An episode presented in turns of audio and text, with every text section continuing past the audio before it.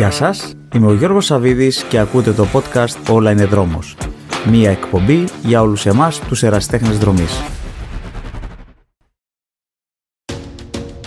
Γεια χαρά φίλοι μου. Σήμερα θα μιλήσουμε για την αερόβια και αναερόβια ικανότητα. Ανάλογα με το ποιο άθλημα καταπιάνεστε, προπονείτε και την αντίστοιχη ικανότητα.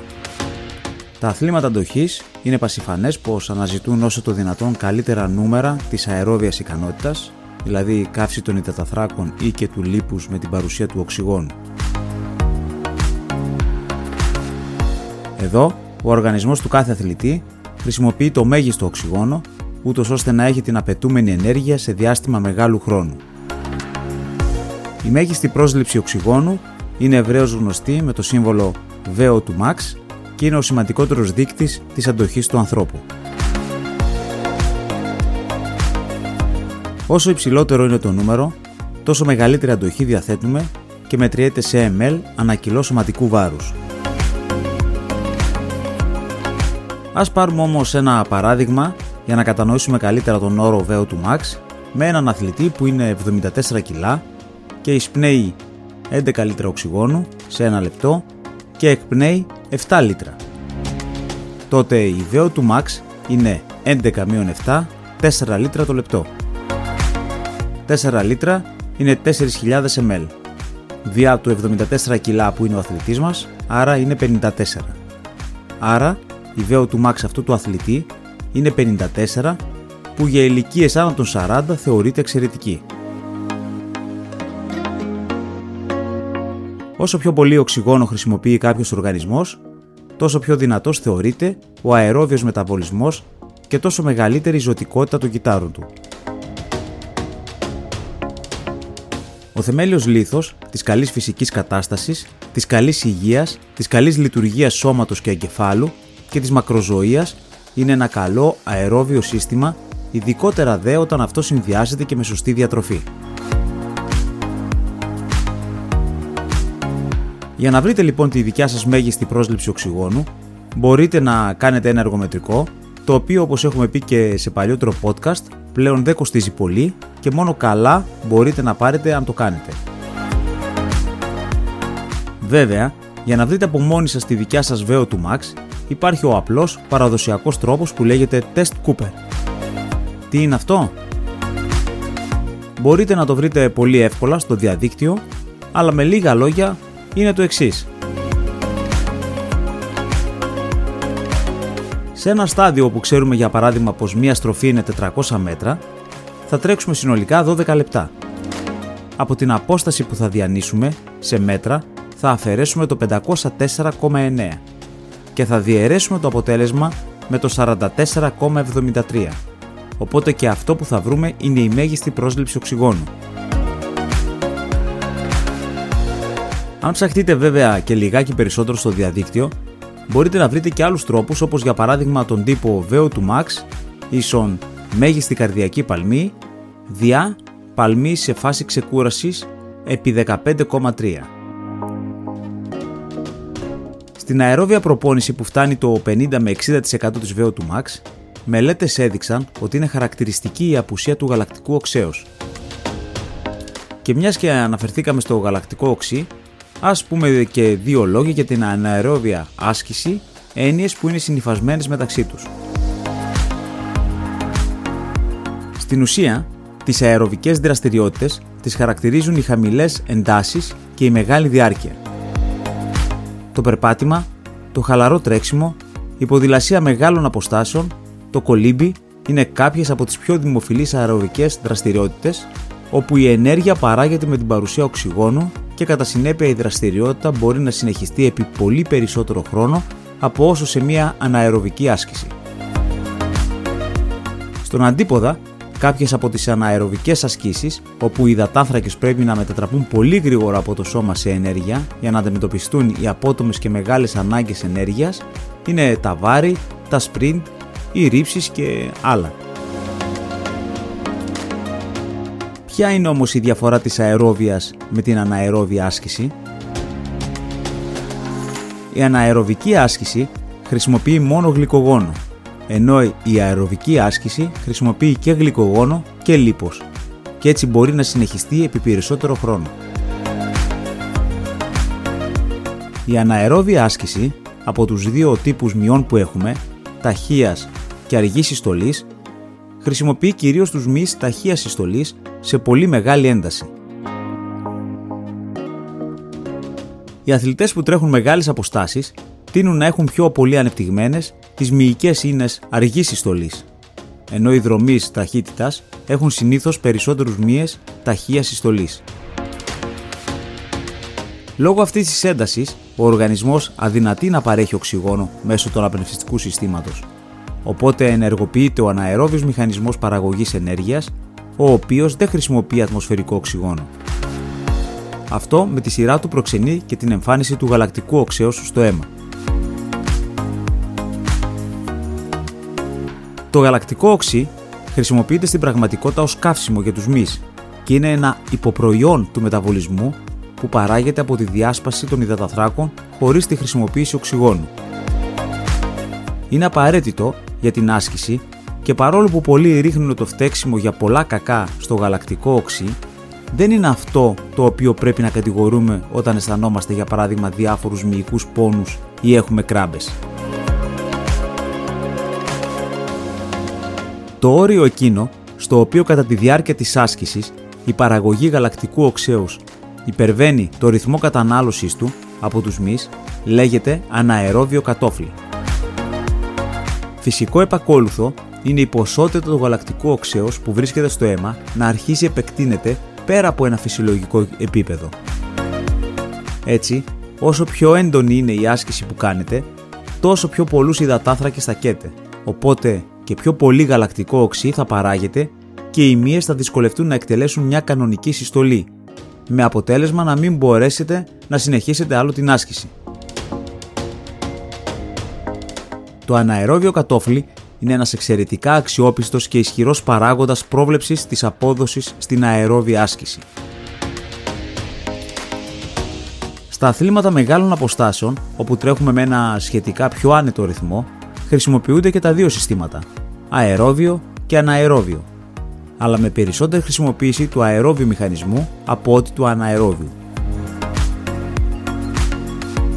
Σε αυτή την περίπτωση, το παραγόμενο γαλακτικό οξύ μπορεί να απομακρυνθεί εύκολα, με αποτέλεσμα η άσκηση να μπορεί να συνεχίζεται με σχετική ευκολία. Καθώς ο αριθμός αυξάνεται, τελικά φτάνει σε ένα σημείο όπου η παραγωγή γαλακτικού οξέως από το αναερόβιο σύστημα είναι μεγαλύτερη από την απομάκρυνσή του. Σε αυτό το σημείο, το γαλακτικό οξύ αρχίζει να συσσωρεύεται στην κυκλοφορία του αίματος με αποτέλεσμα να μην μπορεί να συνεχιστεί η άσκηση σε εκείνο το ρυθμό. Το αναερόβιο κατόφλι δεν είναι το ίδιο για όλους, αλλά με συστηματική προπόνηση μπορεί να βελτιωθεί αρκετά, οπότε και θα είστε σε θέση να γνωρίζετε και σε ποιο ρυθμό θα μπορείτε να τρέξετε σε κάποιον αγώνα. Για να μπορέσετε να βρείτε πού ακριβώς είναι το δικό σας αναερόβιο κατόφλι, θα πρέπει να κάνετε εργονομικό τεστ που συνδυάζεται με δείγμα αίματος που λαμβάνετε κατά τη διάρκεια του τεστ. Βέβαια, σε ένα εργομετρικό τεστ μπορείτε να πάρετε και άλλες βασικές πληροφορίες για την κατάσταση στην οποία βρίσκεστε, όπως για παράδειγμα και την ταχύτητα που έχετε στη VO2 Max, δηλαδή τη V-VO2 Max, που θα σας βοηθήσει ιδιαίτερα στις προπονήσεις σας. Τώρα και πάλι, αν θέλετε κατά προσέγγιση να βρείτε τη δική σας ταχύτητα στη μέγιστη κατανάλωση οξυγόνου, τότε υπάρχει μια δοκιμασία των 6 λεπτών. Απλά διανύουμε όσο μεγαλύτερη απόσταση μπορούμε στο διάστημα αυτό των 6 λεπτών, το μετατρέπουμε σε λεπτά ανά χιλιόμετρο και έτσι έχουμε τη μέγιστη αερόβια ταχύτητά μας.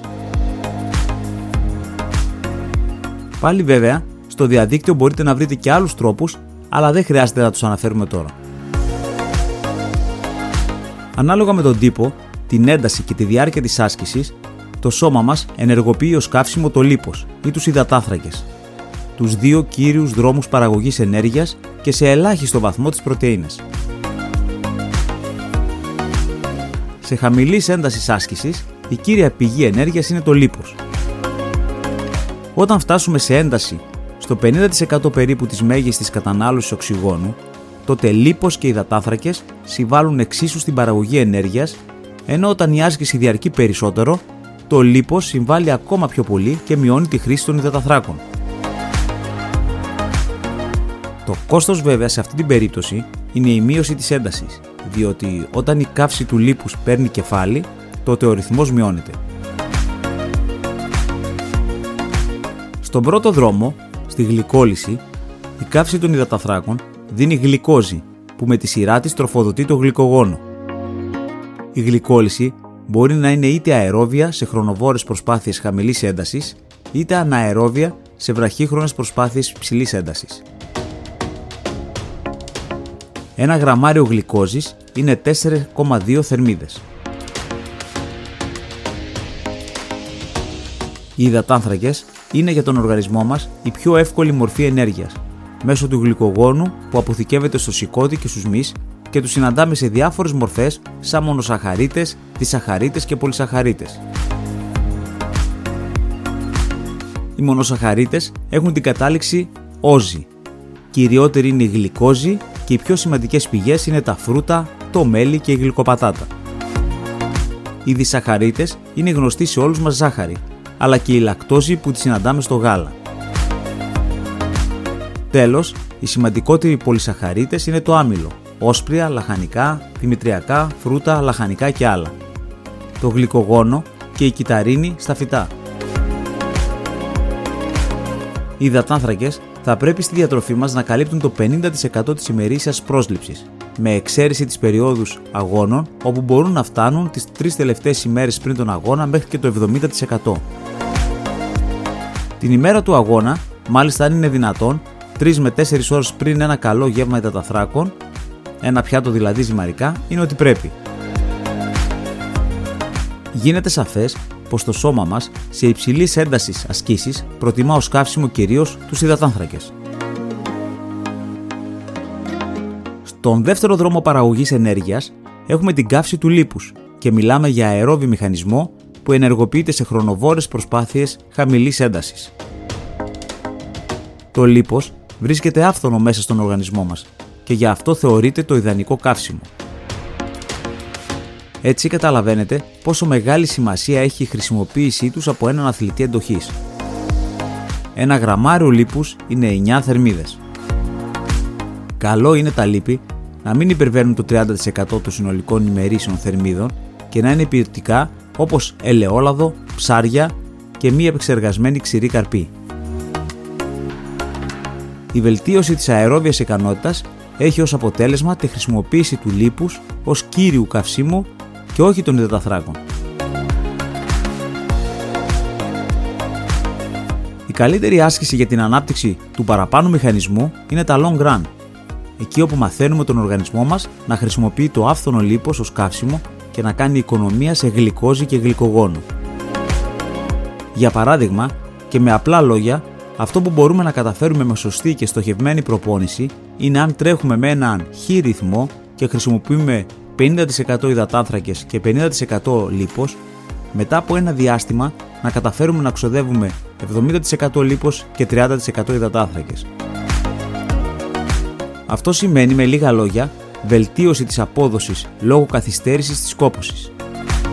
Αυτό δεν ισχύει μόνο στους elite μαραθωνοδρόμους αθλητές, διότι το λίπος δίνει ενέργεια στους μυς με χαμηλό ρυθμό, κάτι το οποίο δεν βολεύει αυτού του είδους στους αθλητές, όπου η στόχευση εκεί με τη σωστή προπόνηση είναι να αυξήσουν σημαντικά τις αποθήκες του γλυκογόνου τους και χρησιμοποίηση αυτού ως κύριου καυσίμου. Και μιας και αναφέρθηκα προηγουμένως στα long runs, ας πούμε κάποια πραγματάκια λίγο πιο αναλυτικά. Βασικά το όνομα από μόνο του τα λέει όλα. Η πιο μεγάλη σε διάρκεια προπόνηση, η πιο κουραστική, η πιο βαρετή, αλλά συγχρόνως και η πιο ουσιαστική και σημαντική από όλες τις προπονήσεις μας. Ιδιαίτερα δε για όλους αυτούς που στοχεύουν σε μαραθωνίους και υπεραποστάσεις, διότι μαθαίνουμε έτσι το σώμα μας να χρησιμοποιεί ως καύσιμο το λίπος και ταυτόχρονα να κάνει οικονομία στους υδατάθρακες. Αυτού του είδους οι προπονήσεις, εκτός από σωματική βελτίωση που επιφέρουν, βοηθάνε ακόμα περισσότερο στην ψυχική μας προπόνηση, αφού επιβάλλουν την υπομονή και δουλεύουν την αυτοκυριαρχία. Οι μεγάλες αποστάσεις είναι τόσο απαιτητικές και οι σκέψεις και η βούληση ανάμεσα στο συνεχίζω και τα παρατάω έρχονται τόσο συχνά και τόσο έντονα με τη μία να προσπαθήσει να κυριαρχήσει της άλλης. Είναι ένα παιχνίδι του μυαλού με πολλές αντιφατικές σκέψεις και εδώ είναι που μέσα από τα long run προπονούμαστε διανοητικά ψάχνοντας να βρούμε έξυπνους και διαχειρίσιμους τρόπους να ξεγελάσουμε τόσο τις αρνητικές μας σκέψεις όσο και τη σωματική μας κούραση. Η διαχείριση του πόνου και της κούρασης είναι άλλο ένα κατόρθωμα αφού πέραν της αθλητικής δραστηριότητας έχει και προεκτάσεις και αντίκτυπο στην καθημερινότητά μας και σε άλλους τομείς της ζωής μας, κάνοντάς μας ακόμα πιο ανθεκτικούς, πεισματάριδες και γενικά πιο δυνατούς. Συνήθως τα long run τοποθετούνται στο τέλος της εβδομαδιαίας προπόνησης. Τα δικά μου για παράδειγμα είναι κάθε Κυριακή.